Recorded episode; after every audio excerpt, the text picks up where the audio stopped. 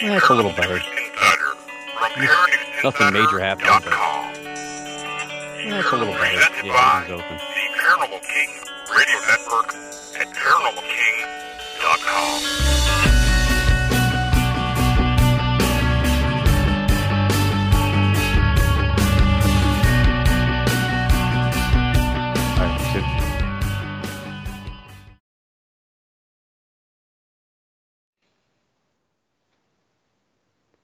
Welcome to the Paranormal News Insider for the week of March 22nd, 2022. That's a lot of twos.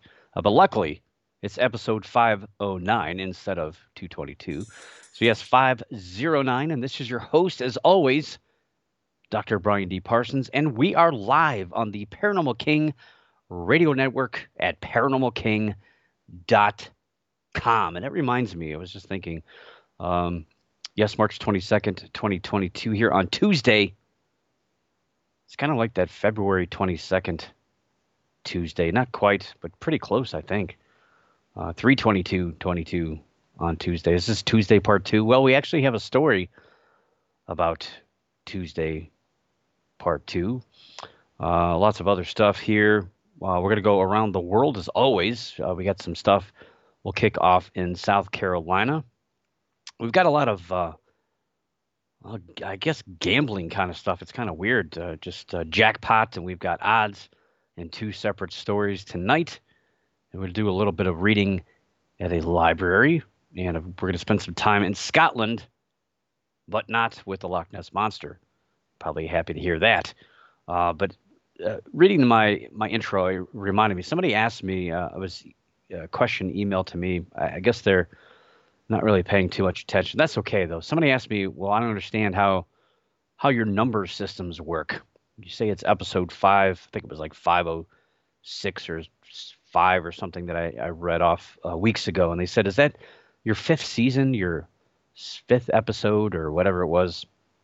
Uh, no, this is the 509th show that I've done since way back in September of 2008. And, you know, we've covered this uh, a few times over the years, but, you know, some people are, jumping on the Paranormal News Insider bandwagon. That's okay. So, yeah, his, historically, uh, I decided to start out with episode one and just continued to go that way. And I guess I could have numbered it differently, but back when I started, this was a monthly show. And for two years we did monthly. that. I wasn't sure. and I guess if I had to do it over again, maybe I would do seasons. Uh, but you don't know how many shows you're to do. Anyway, yes, March 22nd, 2022 on Tuesday. And last Sunday, so a couple days ago, it's officially spring. It's on uh, March, I guess it was the 20th. Yes, the first day of spring. And of course, here in Northeast Ohio, we know we're going to get at least one, if not two more snowstorms uh, to come. But uh, that's just what we get for living in this part of the uh, the world. And you know, the whole Midwest and Northeast, we all know what's coming. We're all going to get some snow, but that's uh, very positive. Got to start planting some stuff indoors to get ready for uh, transplant for late April. Start growing some plants, not those kind of plants, sunflowers and such. And um, can't wait. Uh, it seems like it's been a long, cold winter, to uh, quote Cinderella, Hair Rock Band. Um, but let's kick it off. We're going to go down to South Carolina for, sounds good right now. A little vacation, a little time away. Uh, South Carolina sounds nice. Maybe I'll go there. I don't know. We'll see what uh, my next vacation brings. We'll see in next month. Sounds good. Maybe South Carolina. That does sound good. Anyway, cryptid news this week. Uh, we'll kick it off with uh, a story that happened last Tuesday. Uh, the Calhoun County Sheriff's Department in South Carolina issued a warning to residents of the 400 block of Valley Ridge Road that a, a large cat had been seen. And the sheriff was quoted to say uh, to use extreme caution in the area if uh, you are to see this, uh, call 911. Don't interact, and uh, you know, don't leave it to the experts. Basically, if you see this uh, this creature, to, you know, don't uh, don't go after it. Um, it's it's dangerous. It's dangerous. So leave it alone. And so a little bit of panic in the area. Now, reading these stories, it says the area is, is said to be near Interstate 26 over uh, an overpass, but according to the address, it's the 400 block. Uh, that would put it near Highway 21 and Valley Ridge Road in Swansea, South Carolina, which is a 20 minute drive southeast of Columbia, South Carolina, and an hour and a half drive northwest of Charleston, which is, of course, on the coast, probably one of the most uh, popular destinations of South Carolina. Uh, Myrtle Beach is up there, too. That's a little north of there. Uh, initially, there was no information on what was seen. And of course, seems like every single story we talk about uh, is started or is uh, perpetuated by social media, of course. And uh, this all started on a Facebook post by the department. And of course, anytime you uh, talk about a, uh, a large cat in, especially South Carolina, anywhere in the South at all, you, you already know. And when I clicked on the story and they said it was on Facebook, I kind of chuckled to myself because I already knew there was going to be that guy or those people that were going to say, it's probably a Black Panther. And of course, I wasn't. I wasn't disappointed.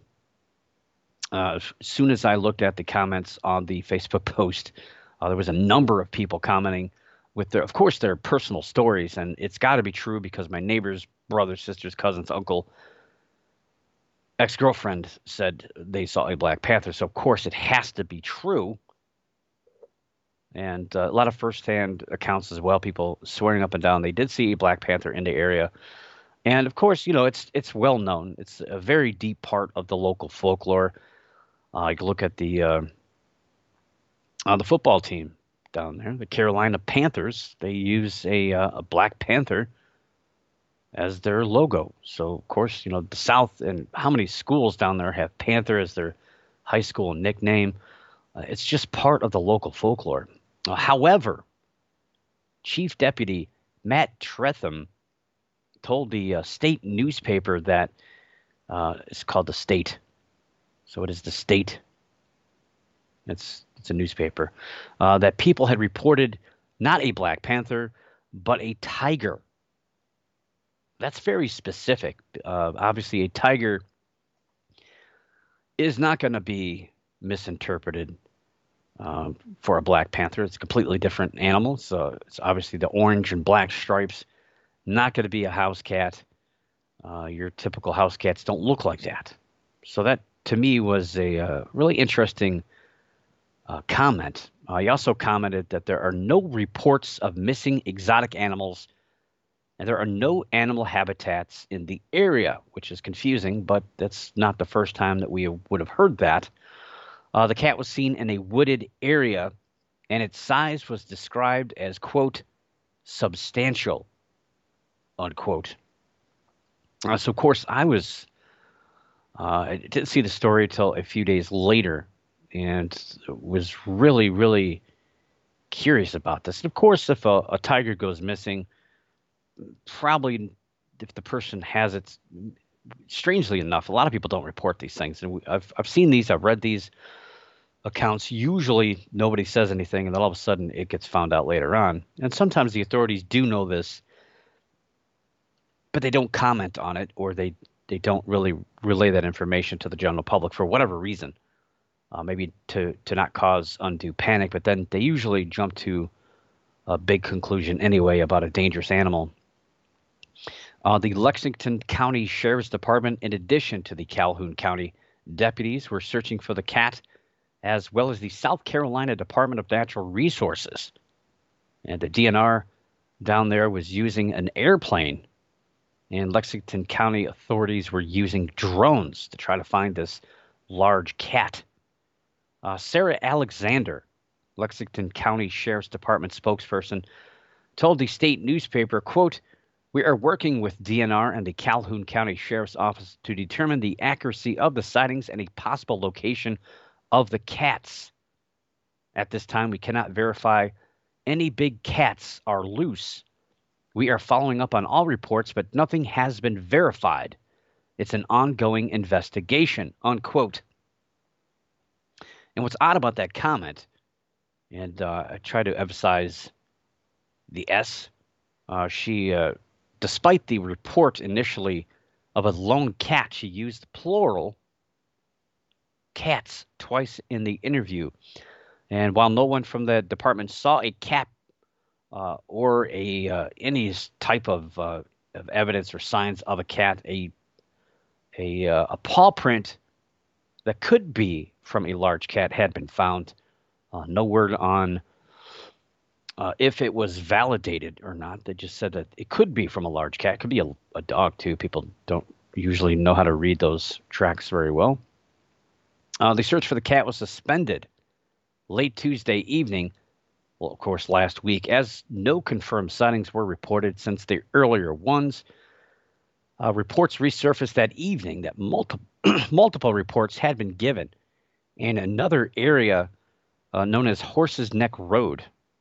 It's kind of a weird name to uh, name your road, Horses Neck Road, which is about five miles away as the crow flies, uh, which is interesting because uh, tigers generally aren't going to sit still. They're not going to stay uh, in an area. They're not like a deer if it does escape, uh, sometimes it depends on if they're used to being caged up, which obviously tigers don't live in the United States, so it's probably used to being caged up. It's going to stay in the area, uh, may wander around quite a bit, but they generally resurface in the area that they were seen.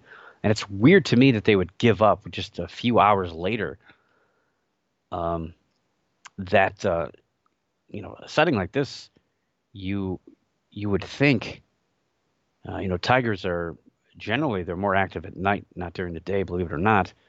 And um, uh, I mean, well, they're more crepuscular, so they're going to be active in the evenings and the mornings. So I would think, you know, I kind of hold out, giving up on this thing so quick. But it makes you wonder what they found.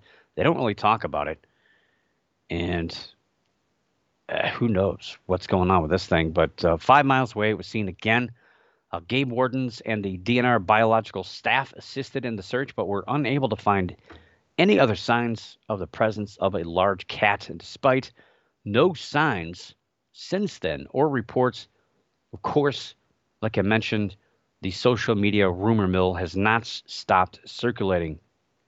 And it makes you wonder, too, if, you know, once you put this on Facebook, if other people just threw their own personal stories in, and misconstrued with uh, what's going on currently.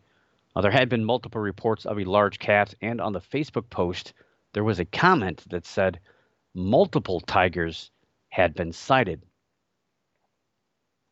But, uh, you know, nothing to validate it. Again, the rumors also persist that this was a mountain lion or a black panther that was seen in the area. One person commented that a black panther is another name for a mountain lion and it took everything in my uh, strength not to um, reply to that. I didn't want to get involved in an argument, uh, but that's not true. Black Panthers, uh, a Black Panther or a Panther period is a, a name uh, from the cat subfamily that includes mountain lions or cougars. You know, just panther itself. Uh, but pumas cougar, mountain lion. There's uh, literally a hundred other names for these creatures since they're found uh, in a, the, probably the widest expansed area of any cat in the world, all the way from uh, Canada down to the tip of South America and everywhere in between. Uh, so they have a, a, large area that they roam, and of course, local names for these cats uh, come up. But uh, Puma concolor is the official name. So puma comes from that. We call them mountain lions in uh, most of the United States. Um, and of course, we also have in the Americas, we have jaguars, not just the cars, but the animals, which are found in Central and South America. And you also have leopards of Africa and Asia, which are also considered in the Panthera uh, cat subfamily. However, when you're talking about black panthers, uh, sometimes people group all those cats together, uh, but the black panther refers to the melanistic variant of leopards and jaguars. So pure black, not a, uh, a partial black. Uh, there's other names for that, just like um, albinism is a white animal, and uh, piebald is, a, is another name for a partially albino animal. Uh, but black panthers are the melanistic variant of leopards or jaguars. And that's it. Leopards or jaguars, not lions, not tigers, and not mountain lions. Uh, black jaguars and leopards are actually very rare in the wild. And I believe that's, um, I can't remember the percentage, but both of them are, are right around 10% or less that happen actually in the wild. I believe jaguars are like 7%, leopards are about 10 to 12%, depending upon what data you're looking at. And again, very rare in the wild, generally bred in captivity, which is where people are familiar with seeing them. There's obviously, way more in the wild because they look cooler, and that's the cat that uh, zoos want, and private breeders want those as well because they, they just look cool and uh, people are able to identify Black Panthers due to their obvious all black look. They're big cats. But uh, if you've ever seen one, I've been fortunate to see a few, not in the wild, unfortunately, but in zoos and other captive areas. They you can see their their markings on their fur, so the rosettes are visible. Uh, but most people probably couldn't tell a jaguar from a leopard if they saw them together, Black Panther or not. These are normal tawny colors. Uh, most people can't really tell them apart. So a leopard looks more like a cheetah, a little skinnier, uh, skinny heads. Uh, jaguar is a bit stockier, more muscular. It's got a more round head to it. That's the easiest, quickest way to to spot the difference. Jaguar has more. Um, it's uh, detailed on the rosettes, so the markings are a little bit bigger. They're they're darker, uh, more dynamic than the leopards as well. And mountain lions, despite all the social media expert eyewitnesses out there and the claims to see black mountain lions in every corner, every state uh, of the world, they've never been documented by science to have a melanistic phase and have never been documented in the wild or in captivity in a melanistic phase. Now, uh, they do have, if you've ever seen a mountain lion up close, which again, I've been fortunate to see a few in zoos that fairly close. Uh, they do have black hair on them, uh, so they're not devoid of black hair. It's just part of their ability to blend in, their camouflage, if you will, with their uh, tawny color. And some, if you go to uh, Florida, which is again kind of confusing because they call the Florida mountain lions. They call those Florida panthers. And the Florida panther, a lot of them have a, a grayish color to them, probably as dark, as close as you're going to get to melanism as possible. And of course, uh, if you know anything about melanism, uh, leopards and jaguars, this tends to happen in jungle or mountainous areas. So areas that are already dark so that they can blend in uh, a little bit better than being a bright colored animal in a dark environment. Uh, the bobcat, which is uh, again another animal that's mistaken for a large cat all over the place. Uh, bobcat is is called a bobcat because it's got a bob tail, a very short tail, a very stubby little tail. It's one of the easiest ways to uh, discern it from a mountain lion because they're often confused for each other. Uh, there's a lot of other traits that you can uh, distinguish a bobcat from a mountain lion from their ears to their face, uh, but their tail is the the telltale difference. Um, it's also been documented to appear in a melanistic phase, so they've actually found black bobcats before, but uh, extremely rare, and I believe all of those were exclusively in uh, Florida in thicker wooded areas of Florida. Maybe uh, I think there was one in South Georgia. And um, back to the uh, the South Carolina case here, uh, there were some reports uh, actually early on, which is kind of of concern that maybe this just got out of control. And this is one of the reasons why I'm not a big fan of uh, when people post things on social media, especially like this, uh, a panicky situation. People tend to let their imaginations run as well as their personal perspective and their subjective nature of, of how we react to these things. Uh, initial reports were received of a brindle colored dog on the loose. So, misidentification may have likely played a part in the initial sightings, and fear and excitement may have led to the rest of all this. So, may not have actually been tigers at all. Maybe they figured that out and uh, just kind of pulled the plug on all of this.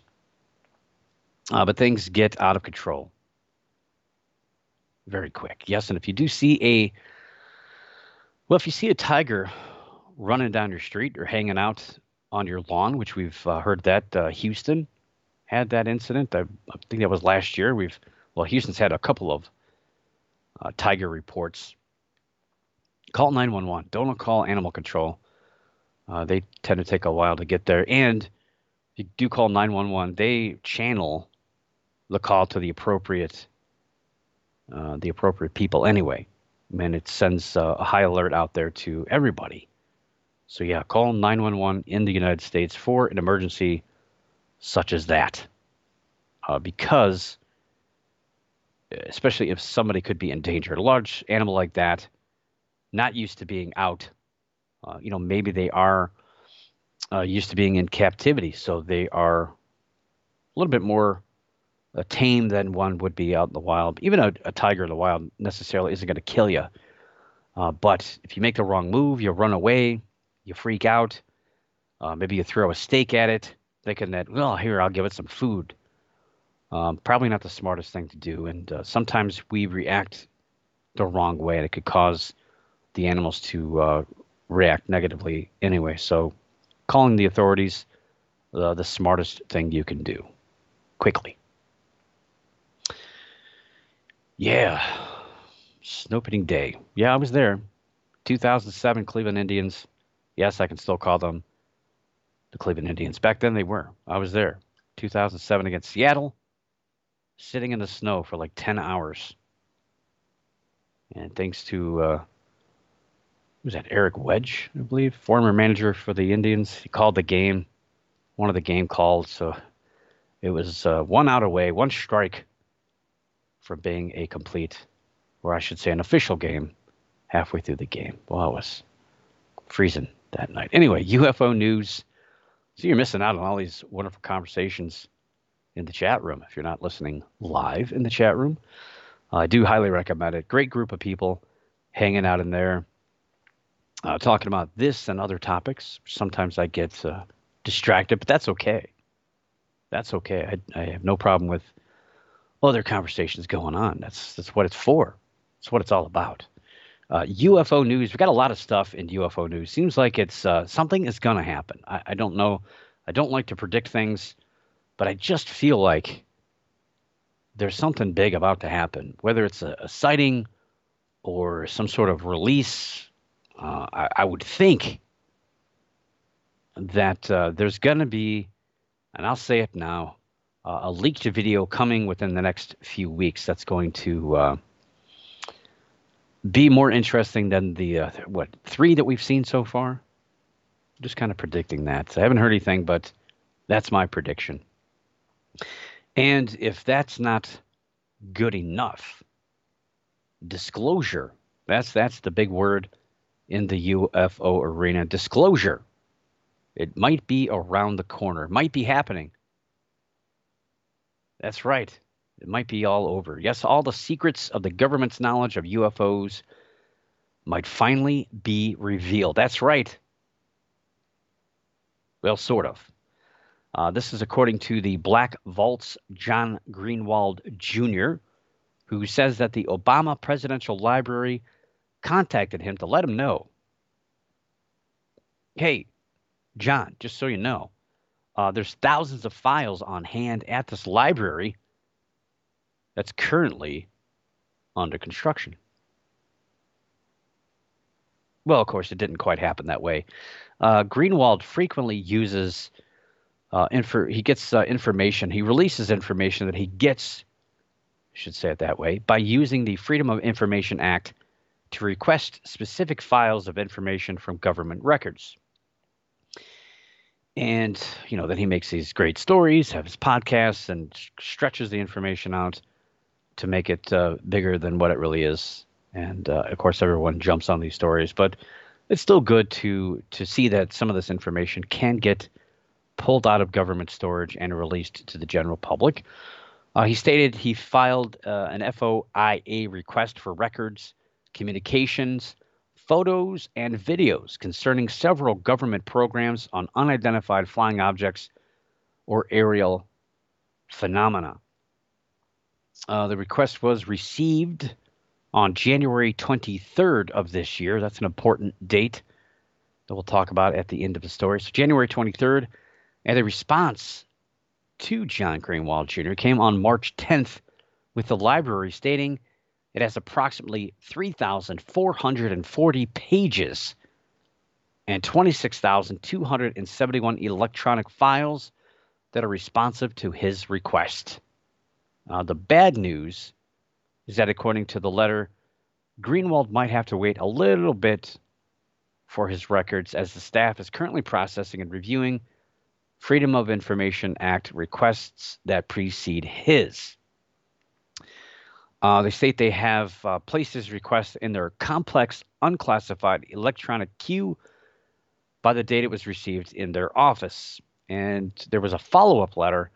If you go to the blackvault.com, uh, uh, the original story. So everybody uh, from Newsweek to CNN, everybody's uh, putting the story out there, but they're not giving you all the information or all the uh, the photos that Greenwald has accompanied with. Uh, I believe he relies on Twitter more than Facebook. And uh, a follow up letter was received. Uh, he sent out a follow up when he got one, sent one out right away.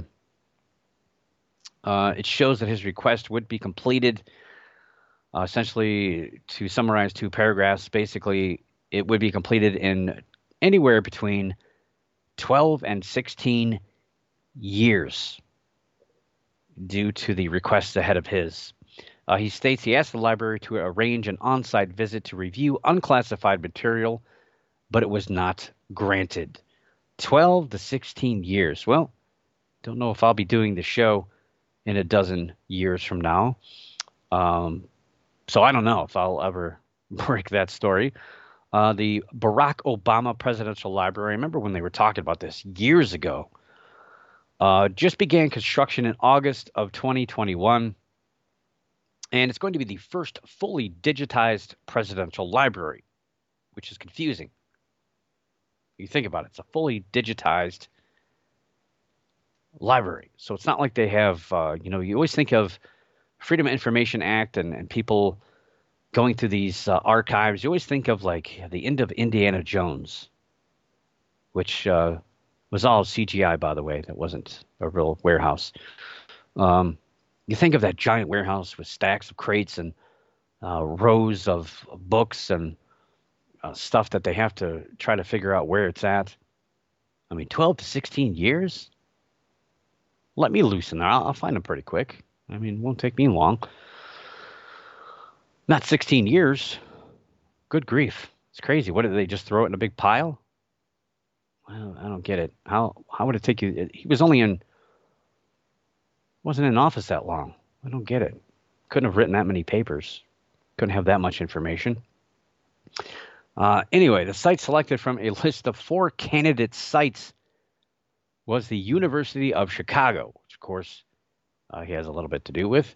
Uh, according to an article in the Chicago Tribune in 2017, the papers and artifacts from the Obama administration are being stored and processed inside a facility in suburban Hoffman Estates, which is northwest of Chicago's O'Hare International Airport. Uh, the records are to be digitized and stored in an, an existing National Archives and Records Administration facility. Um, so once they're digitized, I mean, how big does that library have to be if everything's on computers? Well, it could just be like a phone booth. Pretty well, it have to be a little bit bigger, I guess, for servers and things. But um, I don't know. Big as it got to be. Uh, I've seen the George Bush Library in, in Texas. It's pretty big. It's got books. Uh, according to the About Us page, uh, maybe John Greenewald should have read this uh, first. Uh, the library um, records when this was first uh, put being put together. Uh, I think they announced in 2015 that they were selecting a site. The site was finalized in 2016, according to this page, and of course they broke ground last August. Uh, however, the records were not subject to the Freedom of Information Act until January 20th of this year as part of the 1978 Presidential Records Act. So it looked like uh, Greenewald was a little bit late on that. Three days, which is weird. Like, did he forget to put it in the mail? And he wouldn't have had to have filed that anyway. And he'd just done it a couple of weeks earlier.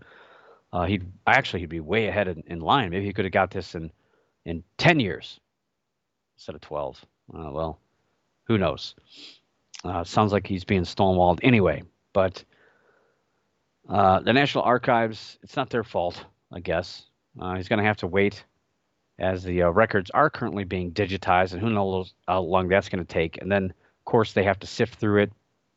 And if anything is found, uh, it actually has to go through a, a vetting.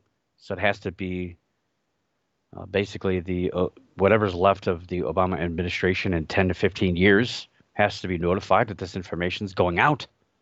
They have to approve it. There's it's just really weird about the steps involved. They must have some like 80 year old guy that that looks up all this stuff. He's probably the janitor that has to do all this work. That's why it takes so long, I guess. I don't I don't know.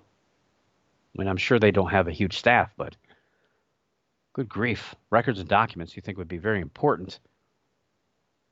And um, I don't know. I've always found it strange. You you hear these stories, and you, you always see these uh, archive or these archive uh, staff give out these statistics on the records available, which is pretty mind blowing when you hear about. Um, you know, uh, 3,440 pages and 26,271 electronic files on this. They can pull that data that fast and t- quick turnaround time to send out a letter. Uh, but they don't have the staff to retrieve those records. And one would think that once everything is digitized, uh, would it just be a couple of keystrokes? You know, a download. And we've seen this before. There was uh, a few years ago. There was uh, the FBI had files that you could download from uh, the FBI database about UFOs. I was worried to do that because I thought they were tracking me, but why not? Why couldn't there be, you know, even a paywall attached to that? You can just pay for the Freedom of Information Act request, and uh, there's your files. So I'll be redacted anyway, I'm sure. I'm sure. Uh, if you uh, want to check out the Obama Library, you can go to obamalibrary.gov. You can read all about it uh, probably probably not gonna probably not gonna visit that. Not gonna lie, I love libraries, but um, I'll stick with the books. Stick with the books, and we're gonna go from well, we went to South Carolina, we went to Chicago. Now we're gonna go across the pond to uh, Scotland. probably one of the most controversial names in Scotland, Edinburgh it's uh, spelled Edinburgh, but uh, it's it's. I guess it depends on who you ask how to pronounce it. Uh, I just say Edinburgh, uh, Edinburgh, Scotland. So Saturday night, this last weekend, uh, there's a little bit of a scare. Uh, residents leaned on, of course, social media for answers pertaining to a strange sighting in the skies over this hilly city. people were reporting large orb shaped clouds that were floating silently still in the sky over the city that uh, looked like giant UFOs invading the United Kingdom. But uh, rest assured, it didn't take too long for the Met Office, which is short for the Metro, sorry, Me- Meteorological Office, which is a mouthful, I guess. That's why they call it the Met Office, uh, which is the National uh, Weather Service Bureau for the United Kingdom. So they don't have the Weather Channel there, I guess. They've got the uh, Met Office. And they reported that the clouds, these were clouds that were in uh, in the sky and caused by the hilly areas, and were in fact lenticular clouds. So UFO fanatics' favorite type of cloud. Uh, these clouds form under very specific conditions of rising air, which cools and condenses after flowing over a large structure of course, like a mountain or a hilly area, and then sinking. And we do have a picture of one of these that was taken near Edinburgh, Scotland. And it's you don't see them too often out there, but usually uh, they happen quite a bit out in uh, well the west coast here in the United States, uh, Washington, uh, it's, one I think I've seen the most stories about. They're pretty used to them out there. So there's a shot of this large, scary looking cloud hanging in the sky. I believe that's the moon behind it. Some light, I should say, lens flares in the picture as well look like UFOs, but they're not. It's just it's just uh, lens flare from the lights that you see in the photograph. Um, which I'm surprised nobody talked about those. But uh, that area, Edinburgh, Scotland. So Saturday they got through that. Like, okay, we're not in being invaded. No UFOs. We can rest easy. That chilly air blowing down. Uh, but this last story, uh, again, fairly easily explainable. But Sunday night, the following night, this weekend, this last weekend, uh, another strange event happened in the skies. Locals were again confused and concerned when they saw strange lights coming from an area known as the Pentland Hills. And it looked like, again, UFOs in the skies. Uh, but uh, a strange aura of lights seemed to hang low in the skies that uh, really seemed to defy any explanation. People that were looking at these lights could not figure out what was going on low in the sky. Uh, Aisha Ruth took video of the strange event and was and uh, was contacted by Edinburgh Live to share the footage that she had posted, of course, to Facebook. And uh, got a picture of that as well. That uh, she took. Uh, it's, it's a frame from a video she took vertical and so it's a little small, but you'll see it. You click on it in the chat room. It'll make it a little bit bigger. And uh, it's just lights in the sky that just seem like they're hanging low over the rooftops. Uh, don't remember how high up she was, uh, but she, uh, in her interview, she said, "quote We saw it from near Granton area. We live in one of the top floor appointments." so can see the Pentlands quite clearly at first when I looked out. As I was just about to put the room blinds down, I seen all the lights in that sort of V shape. I thought it was a UFO. I ran to call my husband. When then we looked closer, we realized that's where the Pentlands start from. And I tried to Google what was going on, but didn't find anything. I have never seen anything like that before living high up, I do see some peculiar things in the sky, but nothing like that. It looked beautiful and mesmerizing. Unquote.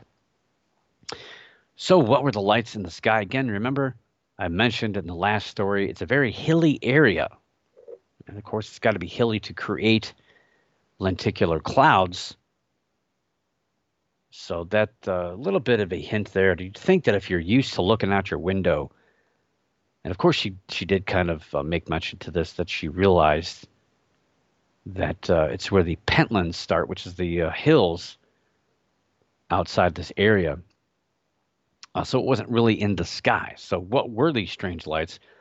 Well, it all goes back to what I mentioned before, February 22nd, 222, or 22-2, I guess if you're in United Kingdom. They do it all backwards. Today was 22 3 22 i guess weird anyway uh, you might remember this was uh, tuesday 222 or 22 2 however you say it on tuesday.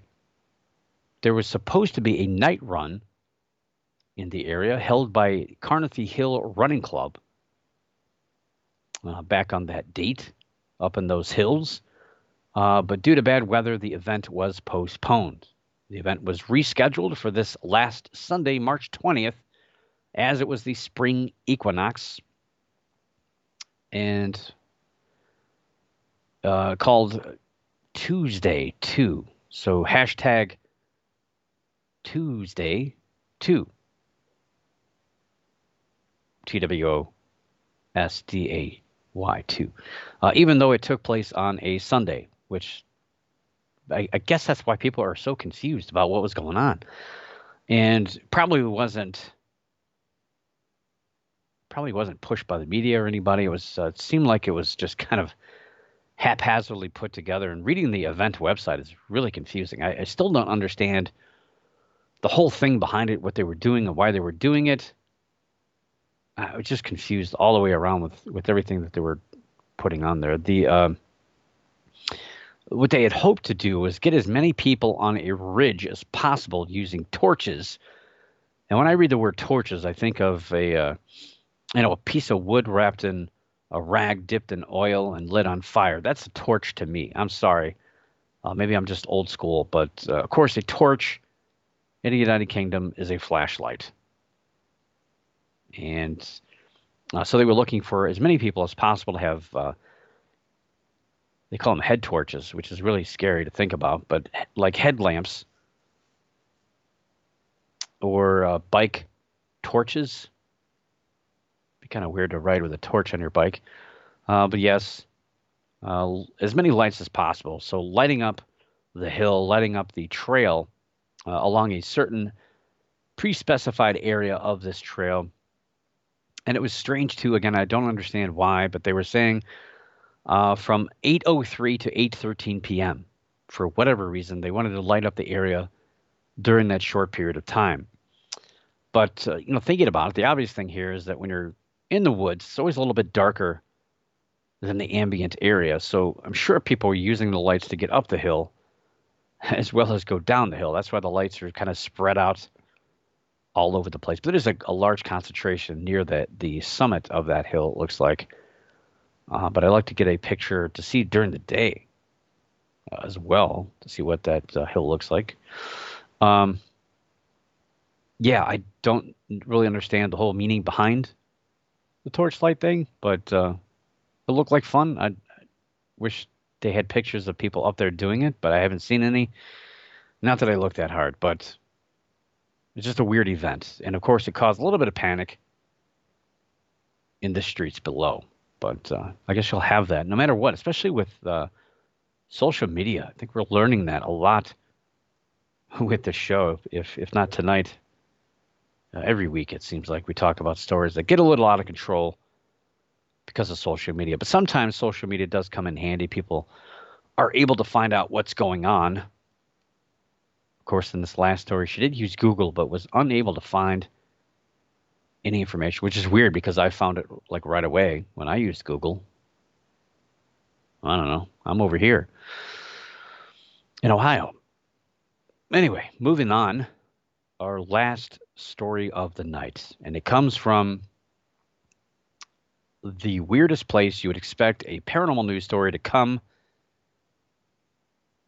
And if you've listened to the show off and on for the last, oh, I don't know, 10 plus years, we've talked about the MUFON sighting statistics, Mutual UFO Network, the uh, largest worldwide organization that tracks and investigates UFO reports. Since I was just thinking about it. I don't think I've gotten the February reports yet. Sh- should have been out. I don't think we talked about it yet.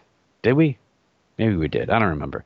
Anyway, so we've also mentioned the National UFO Reporting Center statistics, probably the smallest UFO organization in the world. It's two people, basically. Uh, the uh, the owner of it and the uh, webmaster of the website that keeps track of all the emails coming in. And it's funny because it seems like the NUFORC National UFO Reporting Center gets more press than MUFON about, especially about the sighting statistics that they gather. Um, every now and again, we also get a similar story to the one I'm providing this introduction for, uh, talking about where the best place to see UFOs. And the story, again, comes from a weird spot, weird place. And every now and again, you do have a uh, kind of off the wall website that decides, hey, you know what? We want to get some people to click on our website. So we're going to write a paranormal story because we know there's actually people out there that are crazy enough to have an entire podcast to talk about paranormal stories. And of course, this is one of them. And you know, obviously, the paranormal sells a lot of stories online. We talk about it every week. Uh, somebody sees a shadow in Loch Ness, and it's carried by ten newspapers that uh, sells that story to everybody else, and it becomes a worldwide phenomenon for a small school of fish. Uh, anyway, Great Lakes Stakes, and it's uh, not S E, or I'm sorry, S T E A K S. Yeah, it's uh, actually S T A K E S. So Great Lakes Stakes. Of course, if I just explained it, you would understand how it's spelled. It's a uh, basically a gambler news website, which I didn't know they did that uh, for casino, poker, and sports betting news based in Michigan. Of course, they take the Great Lakes, which is kind of where I'm at. Uh, they provided an interesting story back in late February, and I kind of sidestepped it. I kind of put it in the back burner to talk about here. Uh, ha- actually hadn't read it. I just figured it was like all the rest. But uh, when I finally clicked on it last week, uh, it was kind of interesting because they actually do take a, a different angle on this than any other similar story I've seen, which is it was actually kind of cool. Uh, so I figured I'd try to wedge it in in the next few weeks here. Um, it's still getting a lot of attention. I still see it popping up on my uh, daily news recaps of the various topics that I follow for the show. And it talks about, of course, it's a gambling website. Gamble responsibly. If you feel that you have a uh, problem, I'm sure there's a website or a phone number you can call. I yeah, we should gamble on what are the odds that uh, finding Bigfoot will ever find Bigfoot. I don't think that's very good. Uh, anyway, uh, they're talking about your best and worst odds for not only encountering a UFO in each state, but also the best and worst places to encounter ghosts. Then they put it all together to talk about your overall odds of seeing the supernatural, which really should be the paranormal. I mean, if you want to watch Supernatural, I believe that's on Netflix. All 15 seasons, I believe, are on there. Anyway, that's joking, but Supernatural uh, is a little different than the uh, the paranormal, but uh, that's okay. They don't know. They're not experts. They're they're gambling experts. Uh, so let me throw. They have a, a couple of, of little maps, or they have a map and then they have a listing. I'm just going to post a map here in the chat room so you can see that's pretty cool. Shows your odds in each state. And of course, I'm a numbers person. I like numbers. So I was looking at this and I saw some patterns that were a little bit concerned. Some I couldn't figure out. Uh, so of course I read the story, and the uh, of course well, I mentioned uh, the National UFO Reporting Center. So they get getting their UFO data from NUFORC, the National UFO Reporting Center, and Ghosts of America for the ghost data. I'd never heard of Ghost of America website before, but uh, didn't take me too long to figure out what they were all about when I clicked on the website. Uh, both of the websites collect data from the general public, and so the reports are pretty much based on integrity. We have to trust what they say.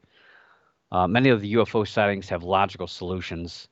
And of course, a lot of these reports are multiple reports of the same thing, such as a rocket launch, which are seen in like Florida and California a lot.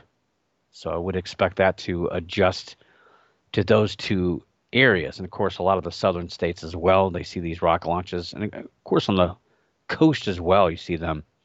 So trying to figure out what was affecting these numbers or where they're really getting these numbers. I mean, how do you how do you do odds on ghost sightings?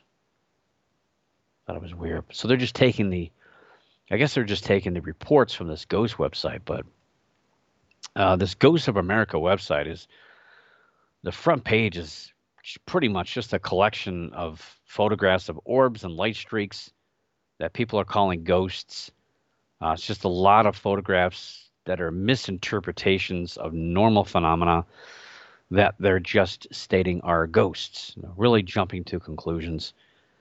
And uh, then the fun part is clicking on the stories. Some interesting stories, and I clicked on Ohio here to read through some of these, and it seems like the same people are uh, are uploading in the same areas over and over and over again. And it's a lot of he said, she said kind of stuff. Uh, some of these are firsthand accounts, but you don't really know if these are stories or they're actual accounts, actual things that people seen, or they're just telling it in a way that sounds like it happened to them. Uh, it's really confusing. So maybe this is why no one else has done this before. I was a little overwhelmed reading all these things. Uh, they're very subjective and they're individualized. Uh, but I guess uh, so are the UFO reports.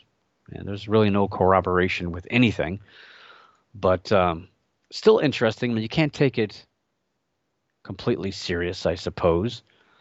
Uh, but looking at these two, uh, basically they they kind of narrow it down to where are you most likely to see a UFO, and they state with uh, an incredible fifteen thousand seventy two sightings in California.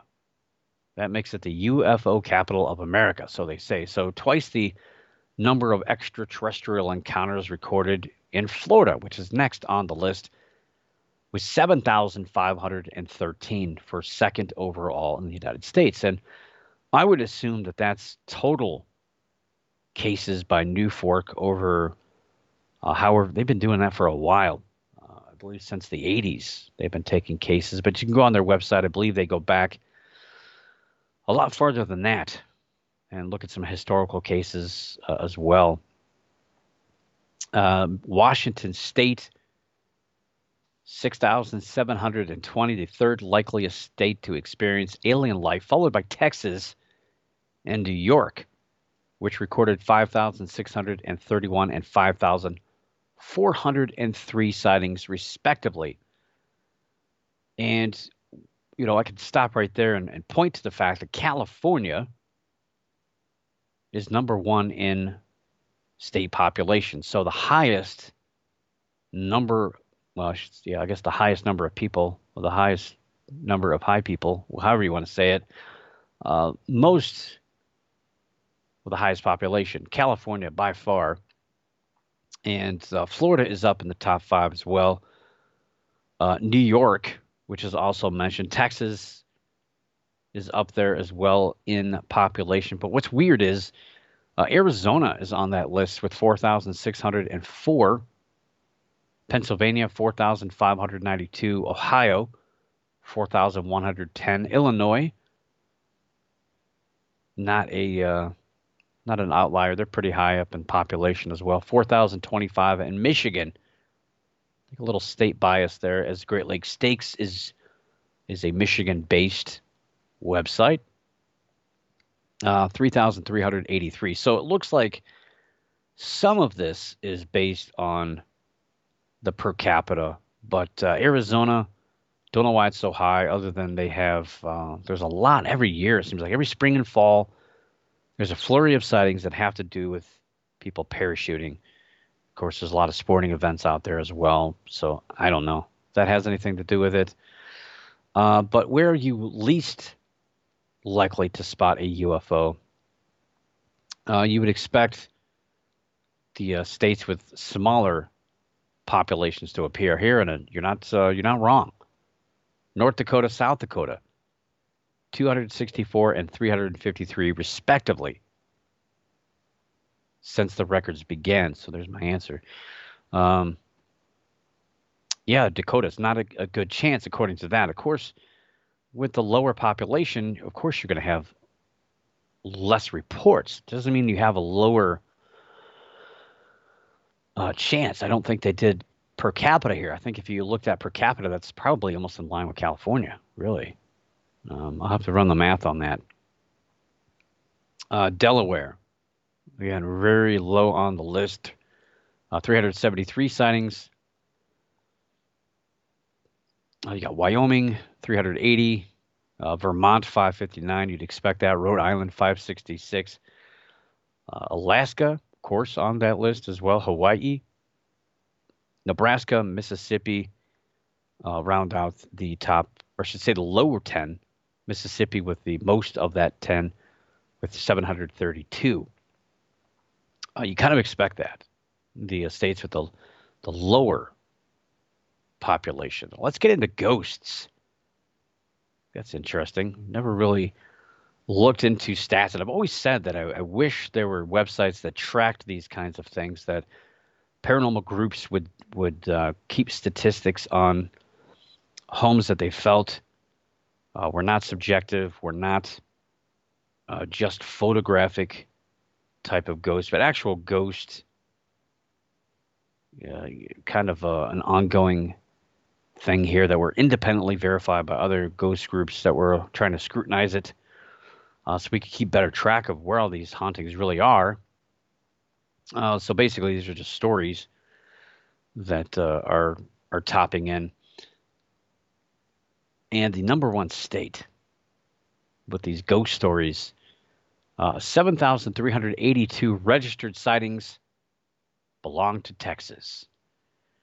Um, California, of course, again, high up there in population, 6,973 belong to California. And Ohio, this is a pretty spooky place to be. 2,903. Michigan, 2,704. Again, a little bias there. Uh, Illinois, 2,529. And let's see, we also have Pennsylvania, Indiana, New York, Oklahoma, Virginia. And uh, gosh, um, Massachusetts, you think, they say with uh, the Salem witch trials, they're way down there 1,409 sightings. And they do have another graphic that breaks down each state by how many UFO sightings, how many ghost sightings, and they add that together with sightings of the supernatural. And that, of course, gives you your odds. And so, where, well, before we get to that, least likely to see a ghost. If you don't want to see a ghost, according to this, Delaware is the safest place uh, followed by Hawaii. Sounds like really good. I think you'd be so enthralled with what you're seeing, you wouldn't really even see ghosts out there. Wyoming, another beautiful, picturesque location that's down there. Uh, then we get up to Vermont, Rhode Island, New Hampshire, and it kind of builds up. Nevada, Montana, North, North Dakota, and South Dakota. 420. North uh, Dakota had 403. So it seems like the again the lower population states least likely to see a ghost. So what about the whole combined lowest and highest odds of seeing the supernatural? So combined paranormal experiences of the population of each state into account. They've revealed the areas across America with the highest and lowest chances of experiencing the supernatural. So, with all this in mind, which is weird because we never even heard this state mentioned, the number one state, according to them, uh, taking population into account, the state with the highest chance of supernatural sightings, supernatural sightings is Maine. Maine. Never would have thought that. Uh, Vermont, followed by Montana, Alaska, Wyoming, and uh, see, New Mexico, Washington, Oregon round out that uh, top, well, odds uh, below 100,000. So, least likely to see the supernatural. Well, Louisiana, I don't know if I'd agree with that. Uh, but they have the massive odds there in Louisiana. Yeah, I don't know if I agree with that. Uh, Georgia, New York. I guess numbers don't lie, right? Statistics don't lie. Well, they kind of do sometimes.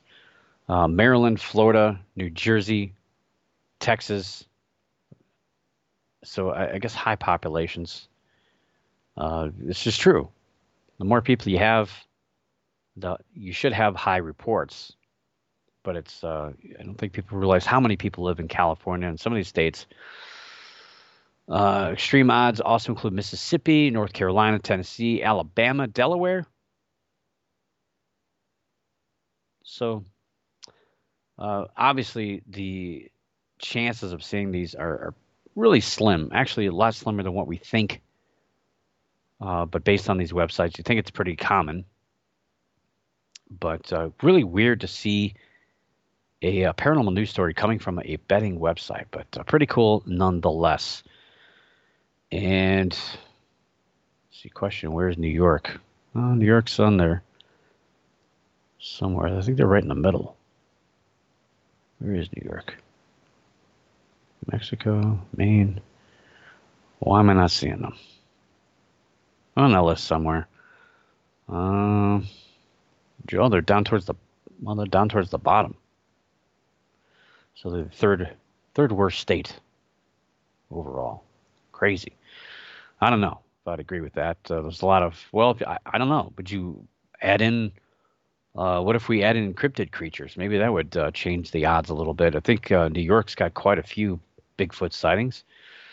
Uh, that would change the odds a little bit. Might even bump Ohio up there too at the number of Bigfoot sightings. We're in the top five, but uh, probably push Washington up there a little higher. I don't know about Maine, you got Loren Coleman up there. Maybe would cement Maine at the number one spot overall. Of course.